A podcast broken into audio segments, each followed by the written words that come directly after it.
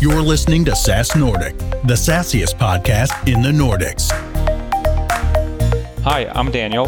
And I'm Thomas, and we are experienced SaaS professionals that are curious about how other successful SaaS companies go to market, scale, build winning teams, and great products. Join us on our journey as we speak to Nordic SaaS leaders trying to get hold of their secret sauce. And today's guest is April Dunford, the queen of positioning. And then, really, what you're looking for is has anything changed enough that it changes your differentiated value? If something's changed enough that, hey, the value we're driving here is different, then we got to go back and redo the whole exercise and shift the positioning. If nothing's changed, then we say, great, it's all good. See you in six months. Hey there, and welcome back to another episode of the SaaS Nordic podcast. Uh, I hope you are well I think we are pretty good, Daniel. Or what do you say? I, th- I think. Well, I don't think we are pretty well. We we are splendid. I, you know, people ask us like, "How do you guys feel? Like, are you tired, or you, do you need a pick me up or something?" We feel like pretty energized and looking forward to. You know, SaaSiest was great, but there's so many other great things for happening the rest of the year. So we're yeah. full of energy here. And if you're not aware, maybe you're new to this. We we had this fantastic big two, three day event two weeks ago, uh, gathering 1100 SaaS professionals from the Nordics and outside the Nordics uh, for, for a, a, festival, the, the SaaSiest event ever. And one great thing of hosting an event like that is that you decide on the content, the speakers you want to get there, and so on. And, and we had the the pleasure of having the Queen of Positioning, April Dunford, her keynotes were great, very appreciated. And we also managed to get her on the podcast. Yep. And uh, a little bit selfish here. We got some help from her about the positioning of SaaS Nordic and SaaSiest. And I think that also can be helpful looking at her model and her approach to this. So let's take a listen. Today, we are very happy and honored to have April Dunford, the founder at Ambient Strategy, here as a guest. And she was also the keynote at SaaSiest, uh, known as the positioning queen. And well, we're really looking forward to spend half an hour with you here. Hey, it's so good to be here. Thanks for having me. Yeah, well, th- thanks for hanging out with us again. It's like, you know, I'm just surprised that you haven't had enough of us, you know, after a workshop together and then two sessions at SaaSiest is like, whew does she really want to do a podcast with us? We'll take it. That was fun though. Like it was a super fun three days for me anyway. Yeah. You guys were busy, but for me that was pretty fun. no, it, it was lots of fun and it was again, thank you so much. It was so appreciated. I know that a lot of the, the listeners to the podcast here, they were also at the event. So, you know, thanks again for for opening up and setting the the tone a little bit for the sessions, for for the rest of the session. It was really good. Cool. But I'm pretty sure that not everyone knows you, April, even if they should. So uh, maybe you could give a, a, little bit of background on yourself and uh, what you do. Sure. So, um, so my background is I spent 25 years as a repeat vice president of marketing at a series of venture-backed startups. So, all in, I think I did seven. Um, uh, six of those were acquired. Um, and, uh, and so through acquisition, I ended up at a bunch of big companies running big marketing teams or sometimes product teams as well. And so I did that for 25 years. Um, about seven, eight years ago, I made the switch to consulting. And so now I work with tech companies. Um, specifically, I only work with B2B tech companies. Um, and my focus area is positioning. So I only do positioning work. I don't do, um, strategy or lead generation or advertising. There, there's a lot of things that I don't do, and all I do is positioning work. That's my jam. Right, and I know you have a little bit of an interesting background. So you, you are, like Thomas said, the positioning queen, and you've held all these VP of marketing roles.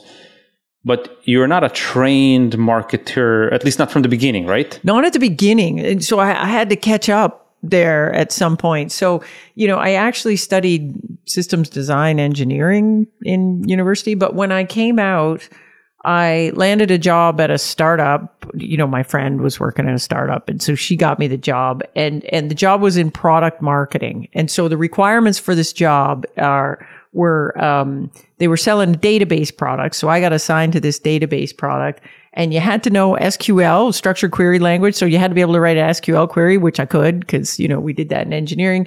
And then you had to also not be afraid of public speaking because they wanted you to do customer facing stuff at trade shows and whatever. And I had no fear of public speaking. So that's how I got the job. And then, uh, and then we had a product that I was assigned to that was essentially a failure. And, uh, and then the thing, uh, we, we made the decision to attempt to reposition it based on some customer feedback that we had on it. And, and we didn't know what we were doing. So we kind of fooled around until we got positioning that worked for the thing. And then it really worked. Like the product took off. We were doing amazing. And so we ended up getting acquired by a big database company in Silicon Valley. And, and then after that acquisition, my boss quit and like I was literally standing in the hall at the right place at the right time and they were like hey you're the vice president of marketing now. And i was like oh man. I don't i don't know anything. Why are you making me the vice president of marketing? And so i was terrified and so I embarked at that point on a kind of a journey to get an education in marketing because I was like, man, someone's going to find out I don't know anything about marketing. They're going to take this VP title away from me. so I read a lot of books. I took a lot of courses. I did like some post grad stuff at a couple of big universities in the States. And so I got caught up. Right. but at the beginning, it was bad. And then I was also lucky that there was four or five really senior people on my team um, that for some reason didn't want my job. Like, like if they were senior people and wanted my job, they could have made my life miserable. But they were very senior. They did not want to manage the team, and so they were vo- very motivated to help make me successful because they didn't want to. They didn't want me to quit, and then they'd have to run the team, and they didn't want to do it. And so I learned a lot from them too. Okay. Okay, so what's so intriguing about positioning? Well, so the thing about positioning, like it felt like this first one that I worked at, we had this product that we thought it was desktop productivity software. Like literally we thought we were going to compete with Excel and we had built this thing that was like an Excel spreadsheet, except you could program SQL queries. so this was the idea. We got we got this thing, and it's as easy to use as spreadsheet, as easy to install as a spreadsheet, but you can do, you know, structured query language stuff on it. And we did our research on it with customers and stuff before we launched it. But then we launched it, it was a total failure. Like we were selling it onesie twosie off the website for a hundred bucks. Mm-hmm. We sold like 200 copies in six months. Like it was terrible.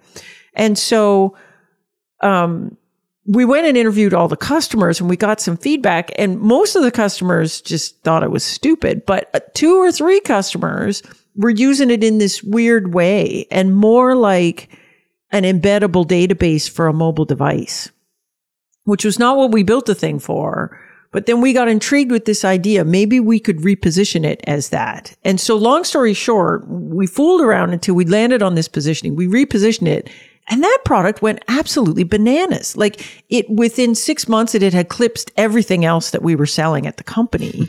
and then we got acquired for quite a lot of money on the strength of that product, which was, you know, the dud. Right. And and so that really opened my eyes to like, wow, like if you get this wrong, it's really bad. And if you get it right, it feels like magic. Right. And so when I landed at the new company, they reassigned me a handful of products and said, you know, do that magic positioning thing, April. Um, and, and we took things that were kind of middling, limping along products and turned them into things that were growing. And so that felt like a magic trick to me, like in a way that, you know, a lot of the other marketing things I was doing did not feel like that. And the deeper I got into it, the other intriguing thing was, nobody seemed to know how to do it. Right. and so I thought, boy, if you could figure this out, how to do this thing, it would be the the equivalent of being the magician, right? You would come and there was a trick that you knew and no one else knew that could change the fortunes of this product. And so that got me hooked and I'm, you know, and I'm still really interested in how does that work and how do we make that work? And is that when when the idea was born like I'm going to write a book on this? Or did you always have in mind that I'm going to be a writer at some point? Oh God, no! Like I, am a freaking engineer. Nobody wants to read my writing. so t- t- tell us how, how did this evolve into a book? What was the, what was that story like? The journey to the book. Well, so first it was at first I was really obsessed with this idea, like we need a methodology. Like if we're going to do this stuff, we need to know how to do it in a repeatable way because it looks like we got to do it with every product we work on. So, uh, so, so for years, that's what I was working on. Like we need a methodology. We need a way to do it. Step one, step two, step three, step four. And so after a few years, I had that. And then I spent maybe 10 years after that tuning it and perfecting it. And so towards the end of my career, positioning was my jam. Like if you hired me as the VP marketing, you hired me because I walked into your interview and said, Hey, I think you have a positioning problem, but not only that, I know how to solve it and I could explain to you how we were going to fix it. And that was a thing that I had that the other VPs of marketing did not have for the most part. And so when I decided I didn't want to VP via VP marketing anymore and switched to consulting, it seemed natural for me to focus on positioning because that was already my area of specialization. Right. Um, and then once I got consulting, it, what I noticed was that A, nobody really understood what positioning was, at least not the founders I was talking to.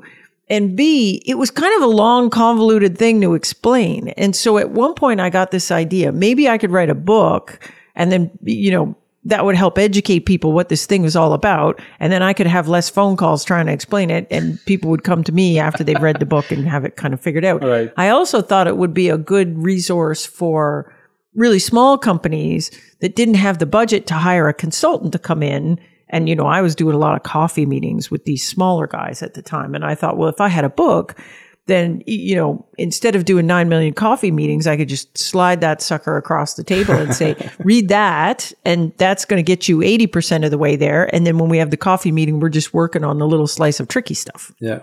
So we had a crazy idea here since we have you on the show is that we should talk about positioning. Sure. And why not use ourselves a little bit like uh, an example here? And definitely, we didn't go through the step one, step two, step three, uh, you know, process. Uh, this has more or less been an organical uh, sort of, um, yeah, journey that we've been on. So, uh, well, Daniel, where should we start? Yeah, and I, I think we're curious to to understand ourselves, you know, but we're using ourselves as an example here to just, you know, get an idea for anybody listening to this podcast if they're thinking about is our positioning right?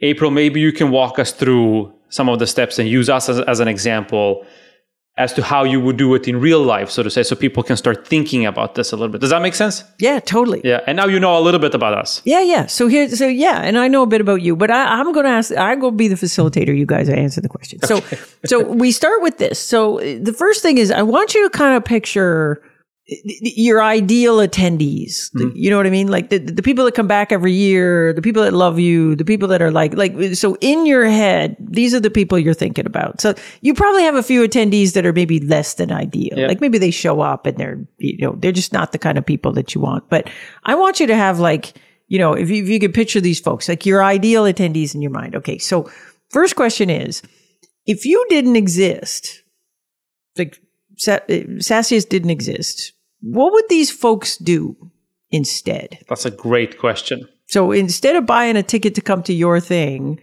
what would they do? And when we think about that, we kind of have two categories of like alternatives. Like the first is, um, you know, whatever they were doing before SaaSiest came on the scene. So that would be interesting to explore. And then the second is, you know, when they're making a decision to go to SaaSiest, do, do they compare you to something else and say, Hey, I could do SaaSiest or I could do one of these other things and I only have so much money. So, you know, so I, I'm interested in that. Like, so, you know, if you didn't exist, what do you, what are you, what were you, what are your good fit people doing? Yeah. Thomas, I'm really nervous. Let's see if we have the same uh, answers and opinions here.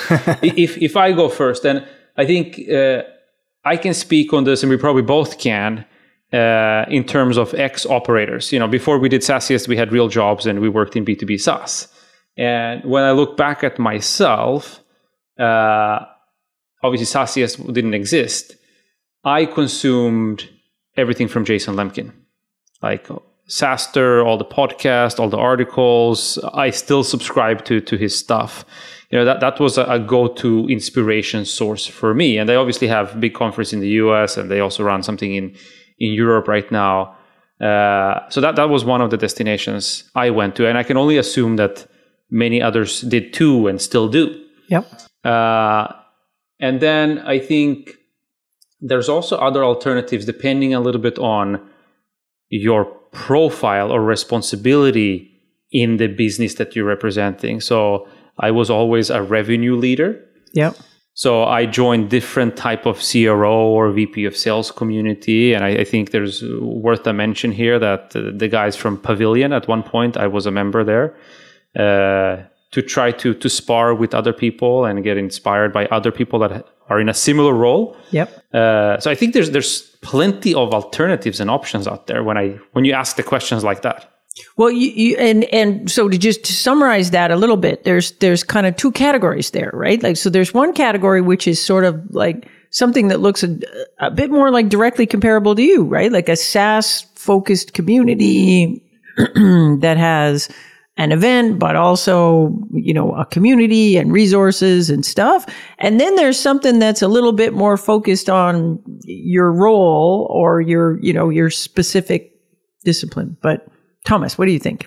Well, I think for me, if I look back, I within in my profession, I, I didn't really have a, a network of um, you know peers to uh, to talk to or meet. I, I, mean, we were a SaaS company, and you know we had a community feel with our partners and customers and so on, but but not really with other you know companies or professionals within the SaaS industry. And and I think there are on some le- some level, you know, we have these people that that maybe then goes to other conferences and so on. But I think I think what we have been able to reach is sort of creating that community on a broader level, and uh, I would probably could be in a part. Well, you now no jumping ahead. Now Okay, you're jumping sorry. ahead. Okay. You- I'm just talking about I'm just talking about alternatives. So when you say like like would they what other conferences would they go to? Yeah, so, so I, I think that uh, there are people that wouldn't be a part of any of this. They would essentially do nothing, right? Like there's Yeah, and so why wouldn't they go to another conference or be in, like like why wouldn't they? I'm curious. it could be too far away. Um, It's not really for them. Too far away. Too like I, I think there's also another reason where sometimes these high profile, big name conferences could be intimidating. I am just a small, you know, VP at a, some small shop here. I can't be in the same room as the VP of sales of Zoom Yeah. or Drift or whatever. Like, what do I have to contribute there? So I think there's a, an intimidating factor that maybe feels that people like where we're so far from this journey hmm. I can't relate nor can i contribute so maybe i should just stick around here at home Yeah. Now here's here's a thing I'm going to throw at you guys. Like in the companies that I work with, if there is a sales team, like you know, a sales team that actually transacts the deal with a customer, we really know the answer to this question. Like when you ask ask the question like what was the company doing before? Who ends up on a short list? Who are you getting compared to?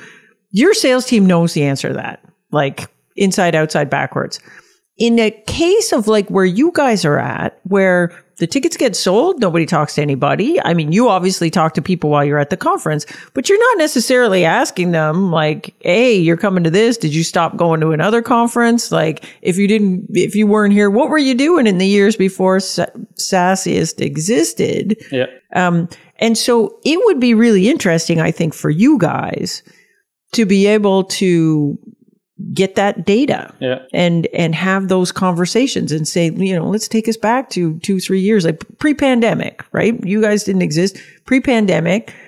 What were you doing? yeah yeah, and obviously you catch us, uh, you know, with our pants down because we, we are not doing that. You asked for it. Yeah. So now you're getting it. So, uh, so that would be the first thing. And so the folks that come to me, if they're a zero touch sales model, like you folks are, um, th- I don't, I, I usually say we got to go do that first because, eh, you know, what we're doing here is we're trying to put a stake in the ground to say, this is what I got to beat in order to win a deal, or this is what a customer compares me to. And so, eh, you know, so I would, I would be doing kind of a, almost a jobs to be done interview with these folks. Like, what were you doing before? You know, what else did you look at? You picked us. Why did you? You know, things like that. Instead of just rolling in and saying, what do you love about us? What you're actually trying to get a feel for is what are the alternatives that they might consider that aren't you? Hmm. And so then you kind of know what you're having to position against. But let's say we've got other SaaS focused businesses, and then we've got these online communities that are more um, focused on a job. So, you know, a marketing community or growth community, or maybe there's a community for finance people or a community for salespeople or whatever that is. So let's, let's assume that that's correct.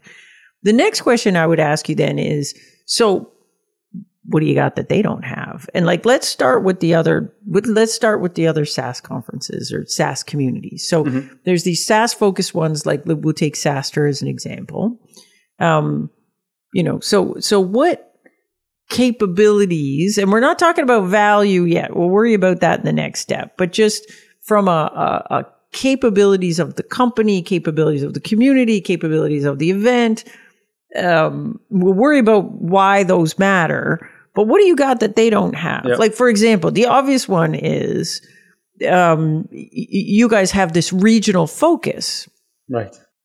And so if if I'm involved in this community or at the event, I'm actually going to meet people in my community, like my physical community. Like I'm going to, you know, if I'm from Stockholm, I'm going to meet 9,000 people from Stockholm or close enough that, you know, so I think that's a differentiator. I don't know anybody else that has that, right? So that's one thing I would put on the board. What else you got? I always go first, Thomas. Let's like and make it difficult for you. Why don't you go? why don't you go first, and I'll see if I can add to this. I think you know we have chosen to have a certain size of the event that also make it more personal and relatable. We we we want you know people to not just be a name on a badge, but uh, be able to connect with a lot of people at the conference, and we focus a lot on social activities.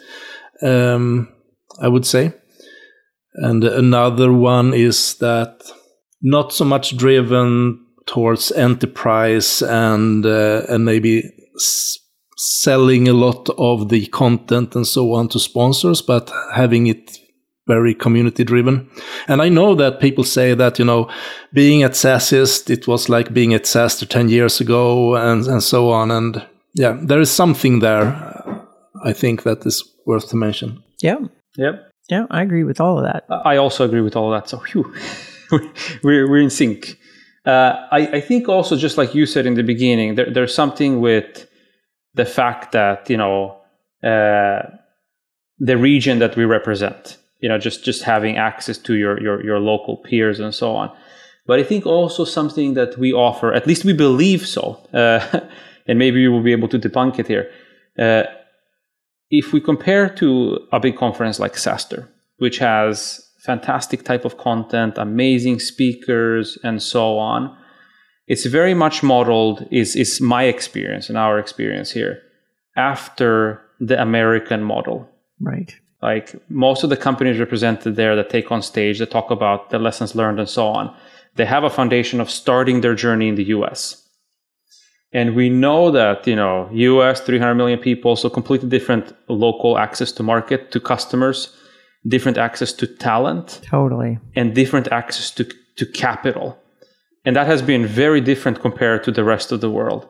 And then if you take and compare that where we started with Little Nordics, suddenly that playbook doesn't apply one to one because I don't have access to the same capital, I don't have access to the same talent, Totally agree with this. and I don't have a choice but to think going international from day one because the biggest Nordic market, which is Sweden, is 9 million people. It's like, you're not going to be good if you serve 9 million people. You got to, from over overnight, think up bigger. Yeah. So I think we bring them that perspective. We bring this playbook that has worked in the US, or we try at least, and say, like, you need to add a small market flavor to it. If you start in a market, but that's not like the US, this is how you do it, and that's what you're going to learn in our forums. Yeah, I think I I think that's totally legitimate. Like you know, like one of the things I'll say is like there are some like some of the bigger SaaS events um they would never have someone like me speaking on stage because the only speakers that speak on stage are sponsors. Yeah. Like, and so, you know, I think there's something to be said about the size of the company that that maybe is going to be in attendance as well. Like I'm not sure, you know, how much you're going to learn from the head of growth at Facebook when you're Oh, exactly.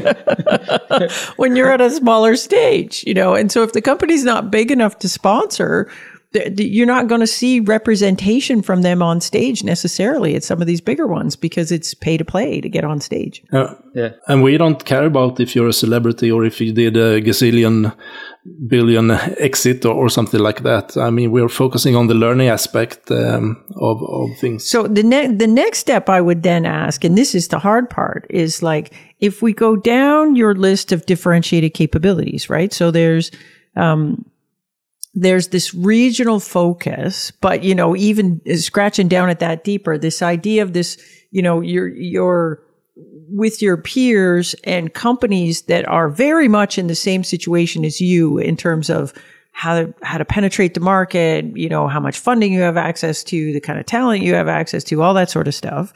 Um, there's also, so the other differentiated capabilities I had down was the size of the event. So it's, you know, it's a smaller event than one of these maybe giant, you know, tens of thousands of people events. And then there's, you know, more of a focus on learning and, and less of, uh, a focus on sponsors, for example, like, you know, giving sponsors a place to pitch their stuff or be in front of the thing. Yeah. So then, so if that's our list of differentiated cap- capabilities, then the next question is, so what? So, you know, what's the value of that? So if I peeled off, because I think that Nordic one is really interesting, right? If I peel that off and say, you know, what we've got is, you know, we're giving you access to your specific community and we're giving you lessons learned from folks in your specific community. So what? Like, what's the value for an attendee there? It's a great question. You or me first, Thomas? I don't know. Let's find out. This is the hard step, by the way, for everyone watching along, right? It's easy to list differentiated capabilities. And like, if we were talking about a product here, that would, we'd have this great big list of features.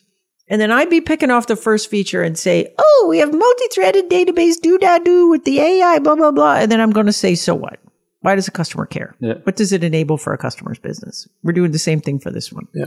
Now, for services companies, like what we're doing here, um, you know, getting the list of differentiated capabilities is often kind of tricky because, you know, you could add people or change the event or do things and that would change that list very rapidly. So you got to be, kind of be honest about what your differentiators are. Yep. But then once you do have the differentiators, then it's like you really got to get down to the value, which is the so what for customers. But I, I think here, I mean, compared to the time that you spend on this, the sort of investment you do, you you get a lot of value when it comes to take part of experiences from other peers about how you can grow and uh, how you can build your business. You can you can get a lot of new relations, new contacts, um, grow your network, and in an efficient way uh, by going to to the event compared to not going. I mean, it's a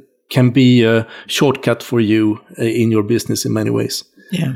Like, like for example, you know, this idea that I could go to a different event and I could network with all these people, but you know, so you know, so I meet my soulmate, you know, digital twin person who's amazing, but they live in California and I live in Stockholm. Like, how much value am I actually going to get out of that relationship as opposed to, uh, you know, I meet somebody and they're in Copenhagen. Like, they're in my time zone. yeah, and I think also worth worth to know is that you know we're not an event company, and this is not a standalone event. This is a part of something that is ongoing throughout the years, with everything from you know network groups to uh, local meetups to a Slack community to other things. So I mean, this is a, a way to either get into this community or to sort of uh, everything you do during the year that might be more digital and so on, and suddenly you get this big, big impact of uh, meeting everyone in person and so on.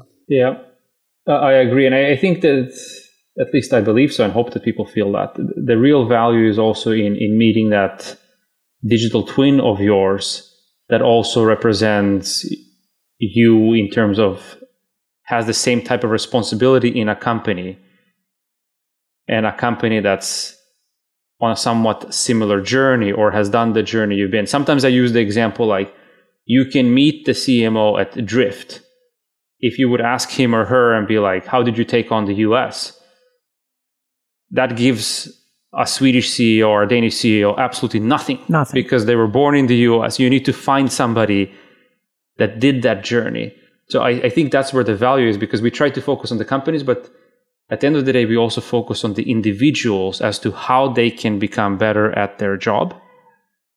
And many of them have similar challenges to crack. If you can get hold of somebody that either has cracked it or maybe made a few failed attempts, at least you can learn something from that and you can help each other. So Yeah. that support you find from the community, I think that's where the value is. Yeah. So, so the value then, like if I if I were to rephrase that in some ways, like the value is really about developing relationships between people that are that are in very very similar situations.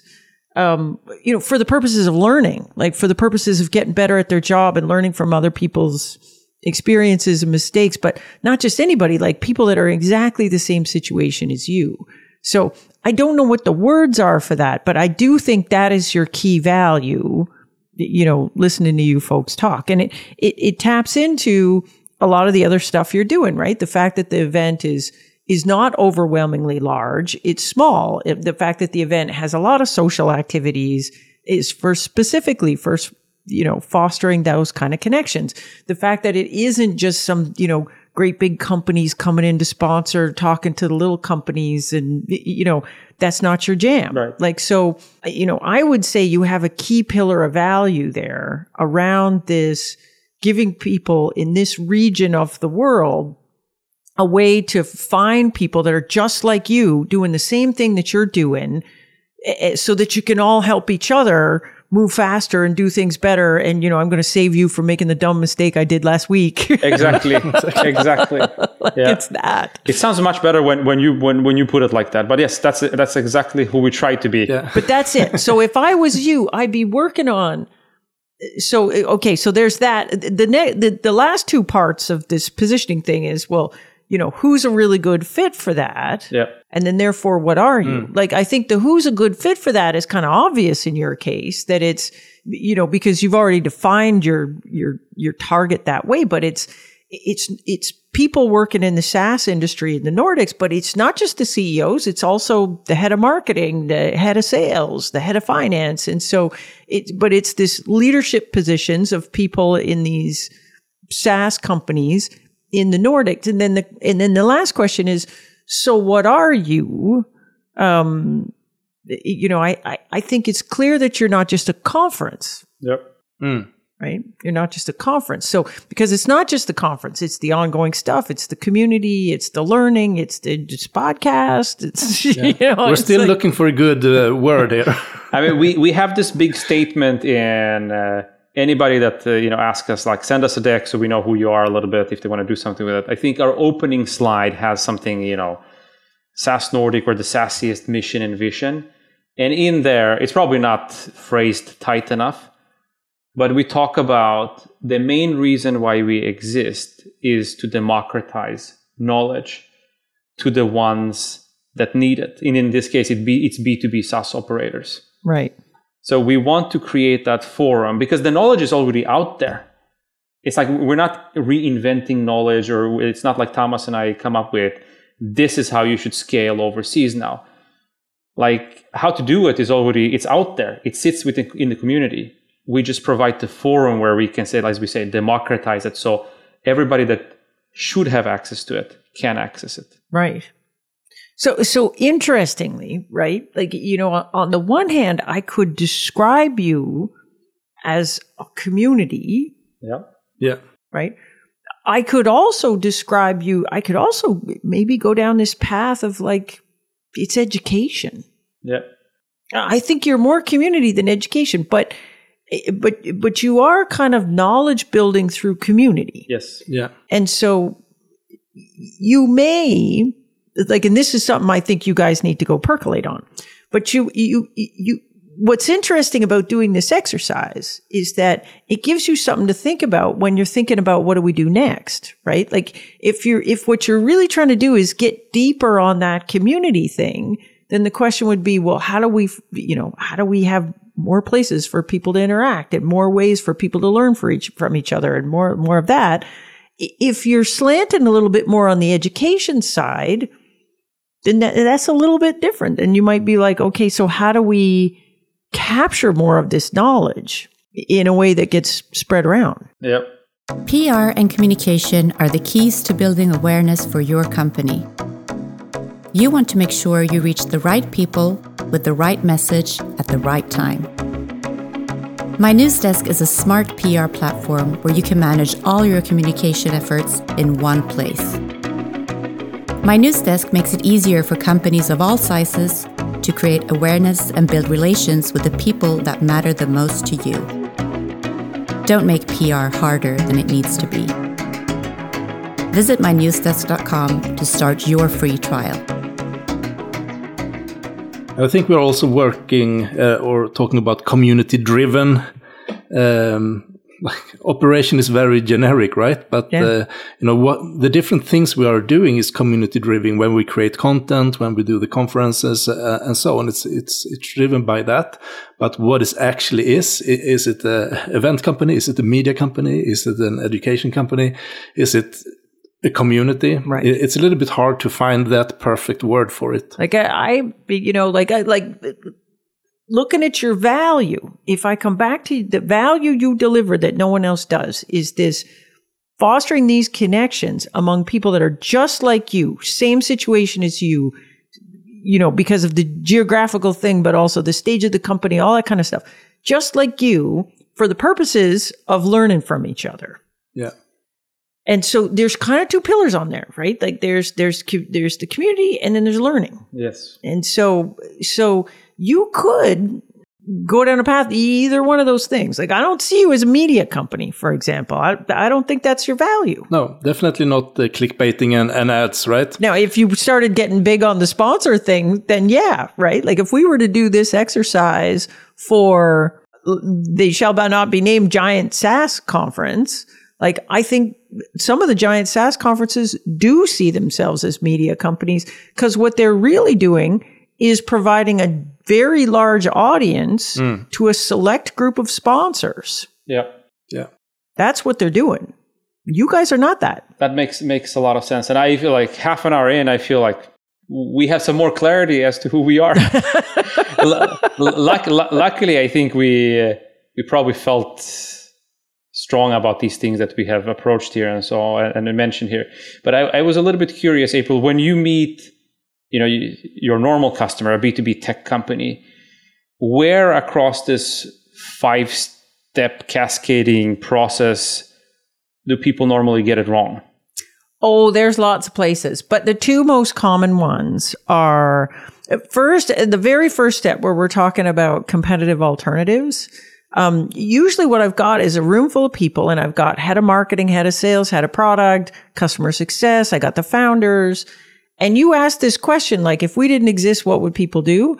And there tends to be a lot of pretty different opinions in the room. And so if you look a lot at a lot of weak positioning, in my opinion, comes from a misalignment across the team about who do we actually position against. Yeah. And so, uh, so a lot of people, I think, they get it wrong by they jump straight to value. They're like, why does everybody love our stuff? What do we stand for? What's the value we can deliver? But I think it's it's important to back it up and say versus who, Okay. like versus what, Yeah. right? Because if I'm trying to position against a spreadsheet, that's really different than trying to position against an ERP system. Yeah. Like I got to know what customers are actually comparing me against before I can understand what my differentiated value is. I got to know that. The, the the next part where people get it wrong is this idea of value, right? Because generally what we get at tech companies is we like to talk about the features, the capabilities, and we just assume that the customer can translate that to value. Yeah. And a lot of the times they cannot. So we say, Oh, I got this AI powered blah, blah, blah, blah, blah. So what? Okay, I'm going to throw something in here because uh, I heard at the conference that you, you talked about uh, a lot about selling value and not features.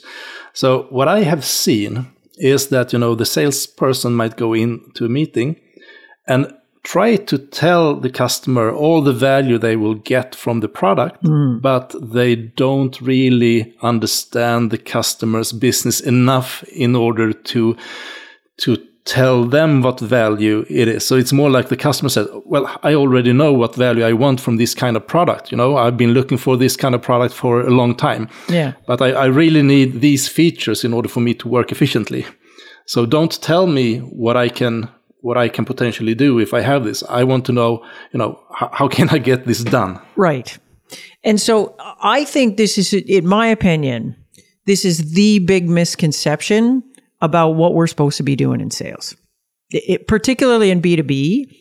I think that, you know, a good proportion of the companies I talk to will say, look, it's not our job to teach the customer anything. The customer already knows. The customer has done their research. The customer knows exactly what they want. And it's our job to answer questions, basically. Like, you know, they're going to come in, they're going to tell us what, you know, they're going to say, we want these three things, show us how it works. And that's our job to just, you know, show them how it works and be an order taker. Yeah. And that's it. Because they know everything, they know how to do it. And that is so wrong. That, like, it is just my experience in selling B2B. That is so wrong. If that was true, you wouldn't need a sales team at all. Mm. Right. This would be product led growth. Yeah. You just put that thing on the website and give us say, give us a credit card. Like, why do I have a sales team at all if that's true? yeah. Why do they want, why do they ever click that button and say, talk to a salesperson if that's true? Like, so, uh, so, uh, so this is, in my experience, it's not.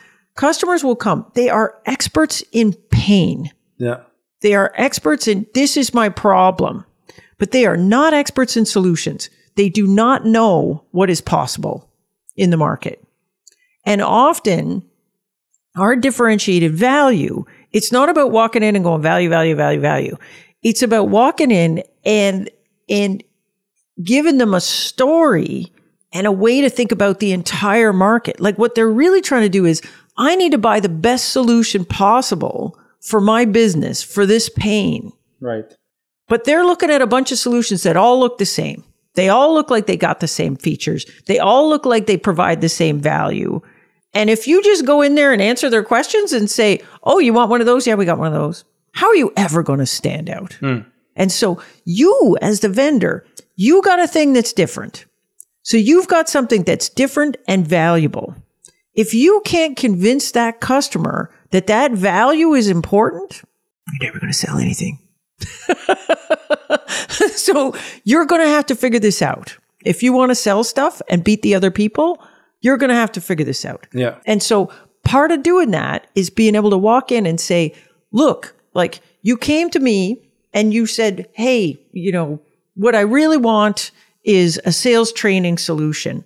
And I've looked at all the sales training solutions and the sales training solutions, like some of them make it really easy to set up courses and stuff. So I think I need these three features on courses and I need these three features on how to distribute the training.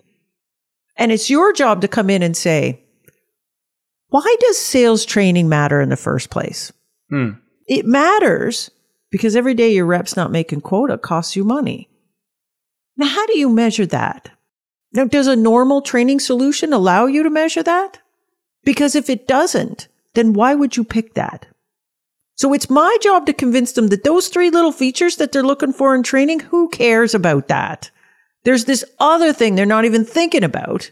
And I need to educate them about that so they can, and what I need to do is get that customer to say, well, yeah, man, I never really thought about that. Actually, yeah, I do want a way to measure the results of my sales training. And I say, you know what? No LMS is going to get that for you. Hmm. Doesn't matter all the other little features on how to build a course or whatever. None of them are going to get that for you. Unless they're built inside Salesforce, you'll never know whether that sales training works or not. So let me show you how we do that. Okay, but that's that's also that's the second area where, where sort of companies get get lost. Uh, and so on, I see. So I just wanted to to check with you. Did we go through all the five steps in in our own little scenario, or Yeah, we did. we did? Great. It's um, uh, competitive alternatives. Yep. Then we go to differentiated capabilities. Then we do differentiated value. So what's the value you can deliver that no one else can? yeah. Then the fourth is who cares a lot about that value. So in your case, it's the, you know, people at SaaS companies in the Nordics. And then the last one is therefore, what are you? What is the market category? And so in your case, you know, maybe you're community, maybe you're education. I don't know. I think you guys got to think about that. Yeah, let's do an offsite, Daniel, uh, on a nice spa or something with with some bubbles and see what we find. out. I, I heard there's a, there's a person that uh, might be able to guide us. Uh, she happens to live in Toronto somewhere.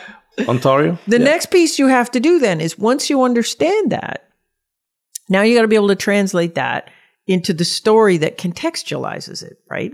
So, so it's one thing to say, hey, like our big value is we're going to give people in the Nordics this, I, you know, this access to this community so they can foster these tight relationships, so they can deepen their knowledge, and all of this is going to improve the business. So, you know, then the question is, how do I put that into a story?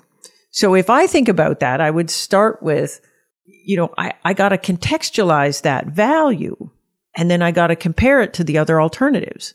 So I would start that story about saying, Hey, people that work at a SaaS company, like what's the best way to learn stuff? You know, about how to do marketing or how to do sales or how to be a great SaaS founder. We all know the best way to learn that stuff is to learn it from other people in the trenches that are doing stuff just like you, right? We know this. Now, there's lots of different things you could do. Like there's lots of sources of knowledge and information. You could go to the big SaaS conference in Silicon Valley. You know, and that's great. There's a lot of good stuff there to learn. But the thing that's missing there is, you know, those people in Silicon Valley, they don't have the same access to capital as you. They don't have that same access to talent as you. So you're going to make all these relationships, but you're learning. I don't know. You're going to have to filter that. Now you could do some online stuff, you know, just for the marketing people or the finance people or whatever. What's missing there is, you know, again, maybe not so much learnings that are specific to you and also this ability to foster these deeper relationships with people because they're not in your actual physical community. And you know you're not actually meeting with them face to face potentially ever. And so how do i actually get past just you know i'm a i'm an icon in an online community to i'm actually building a relationship with you? So in a perfect world what we would have is an opportunity for smart people working in SaaS in the Nordics to get together face to face, but also have all this other stuff like community and podcasts and all these regional meetups blah, blah, blah, whatever you guys do. I don't even know. and to, so to foster those deep relationships amongst people, we want that, Yeah. right? Yes. That's what we want. I love that. And then you say, and then you as the attendee goes, yeah, that's what I want. And then you say, great, that's what we got. We're SaaS Nordics. Here's what we do. Here's how we do it. Blah blah blah. Yeah. That is awesome. So that's it. That's the, that's how I would pitch it, right? So it's one thing to know this is my differentiated value. This is my this is my uh, positioning, but then it's really important to be able to translate that positioning into a story that helps the customer go, "Oh yeah, yeah, I get I get what I'm going to get out of this thing now." Yeah. And I get why I'm not going to get at, at that out of the other things that I'm doing. Yeah, and at a at a tech company, at a B two B SaaS company, once you've gone through these five steps and it's, it's time to craft that story, Yeah. does the committee that were through these five steps craft it together, or is it now handed over like, okay, they're VP marketing, it's it's your turn now to shine. Figure this out now. I think crafting that story is actually really hard. Like this is part of the reason why I'm working on book- book two is I don't think a lot of people have a structured way of building that story or or a sales pitch. Like I don't think a lot of people have been taught that. Yeah. And so that's a lot of the work that I'm focused on right now. So how we do it when I'm working with clients is we have this cross-functional team. We work through the positioning. And then the way I actually do it is I take the positioning and I build a draft story using my structure. And then we come in together, we get the whole team together and I explain the structure like, you know, one, two, three, four, five, six, seven, eight. These are the eight pieces of a good sales pitch. And then I would pitch a draft version of it so everybody could see it end to end. So they kind of get their heads around it. And then we'd spend the rest of the time tweaking on the, you know, the bits I got wrong because I'm not an expert in your business and whatever. And then we, until we got to something that we liked. So my goal with book number two is to give you that structure for that sales process.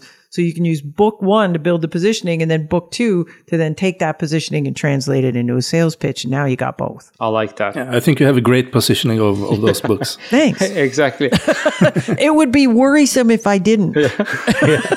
I, I have one, one, last, one last question here uh, for you. And listening to you going through the five steps or guiding us through them, it just made me think, you know, like, especially in, in B2B SaaS, many companies, they live in a very fast moving type of environment.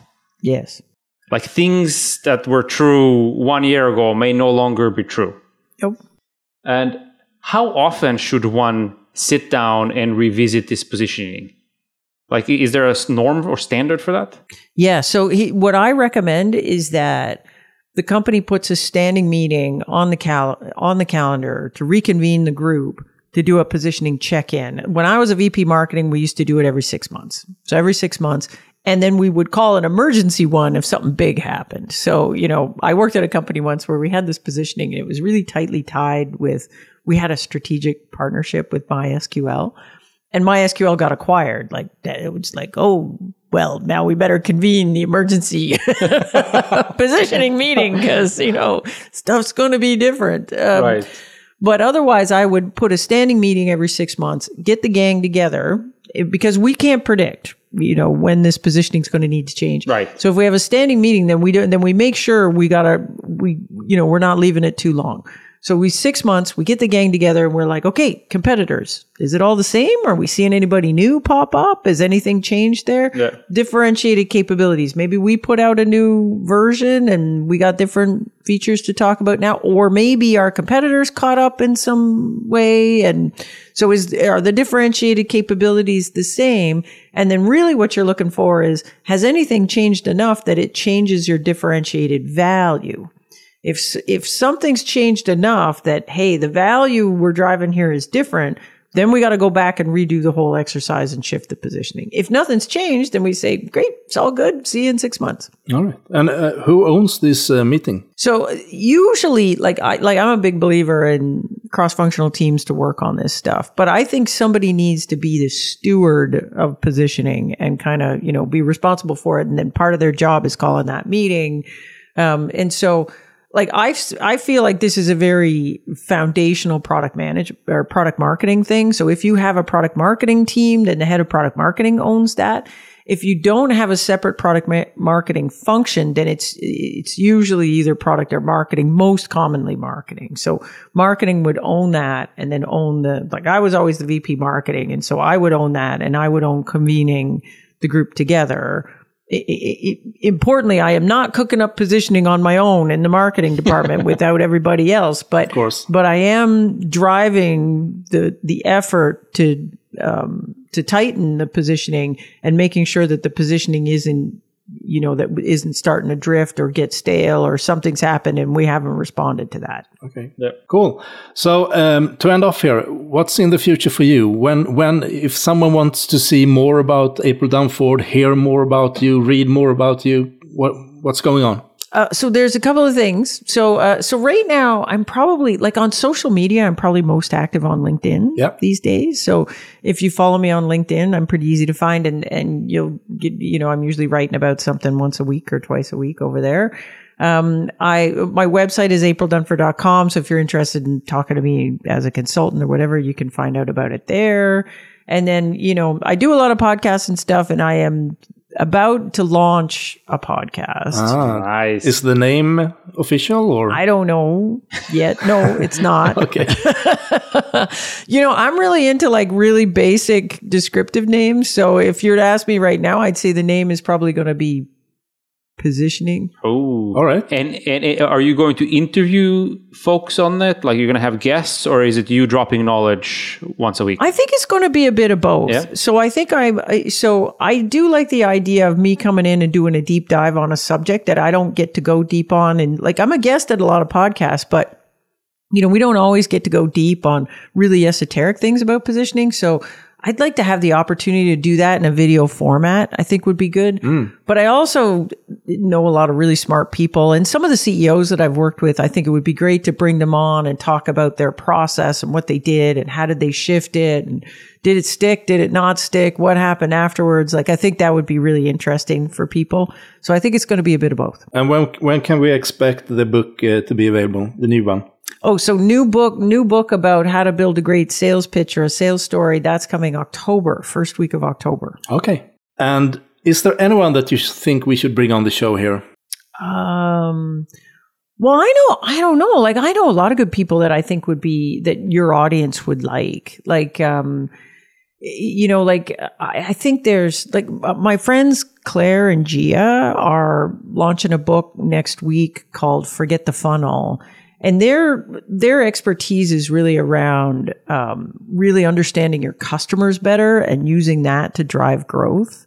And so I think they would be great people to have on the on the podcast. Okay. It's the name of their business as well, right? Forget the funnel. Yeah. Yeah. They would be they would be great. Um, I have another friend of mine that that her topic is she covers a bunch of things that are just non-obvious topics, but I think that that founders would really be interested in. Um, and uh, and and she covers um, imposter syndrome is one of the things she talks about.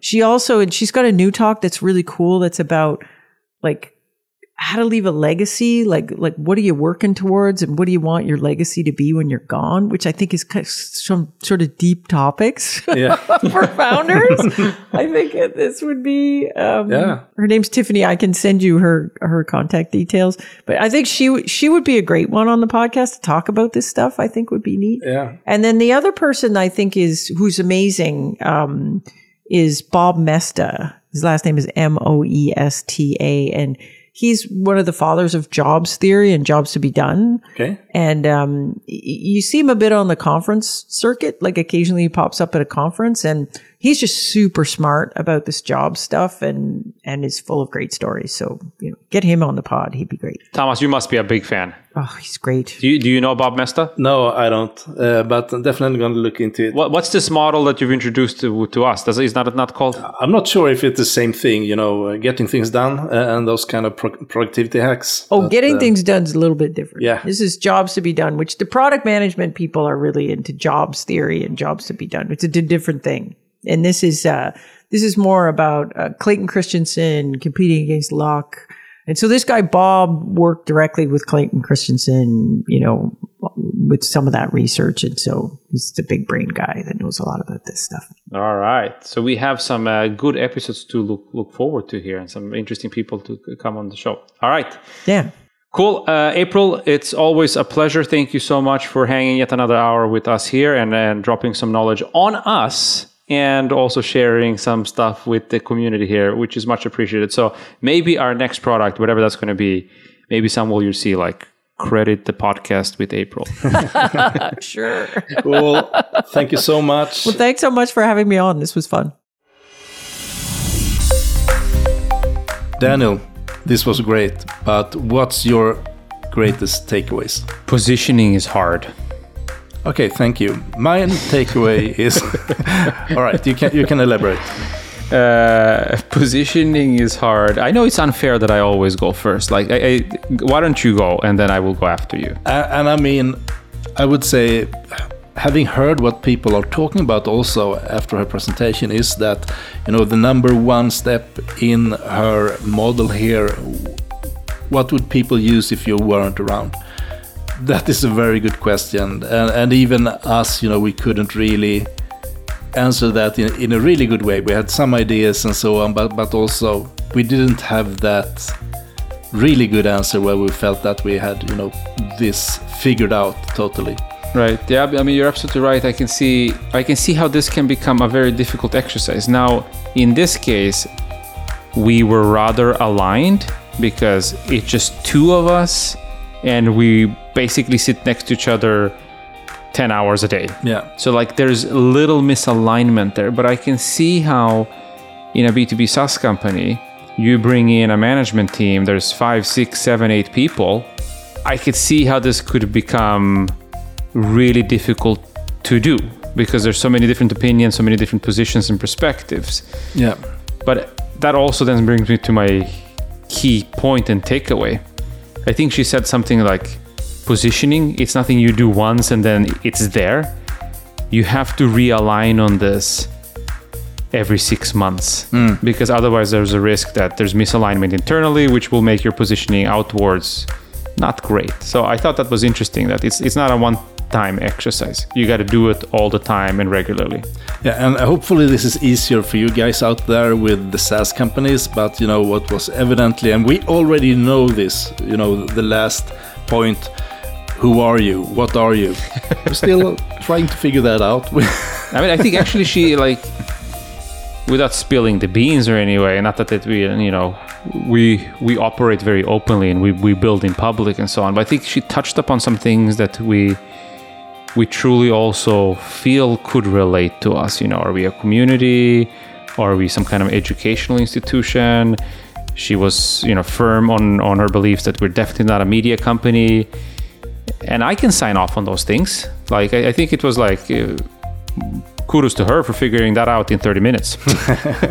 yeah, definitely. But I mean, let, let's see if we can get some days off doing some strategy and positioning uh, stuff ourselves. That would be great. Um, but we have a lot of things um, in front of us as well. I mean, the year is not over just because the big SaaSiest event has been. Actually, we are planning for the next SaaSiest digital event. It will go off in the end of September. So we are looking into the speakers, the agenda, the setup of that event. Uh, we're also probably going to do a meetup in Copenhagen before the summer. That is our intention anyway. And then, you know, continuing our network meetings, the, the media production, and all of that, and maybe also launch some new kind of event. We're talking about an investor day. You can expect a, a, new jobs day during the end of the year.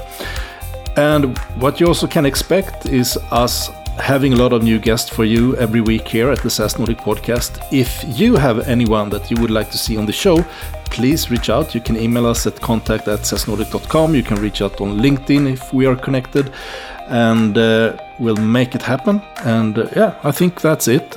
So thank you so much for being with us this 45 minutes, 50 minutes. I don't know where we ended. And see you around. See you around.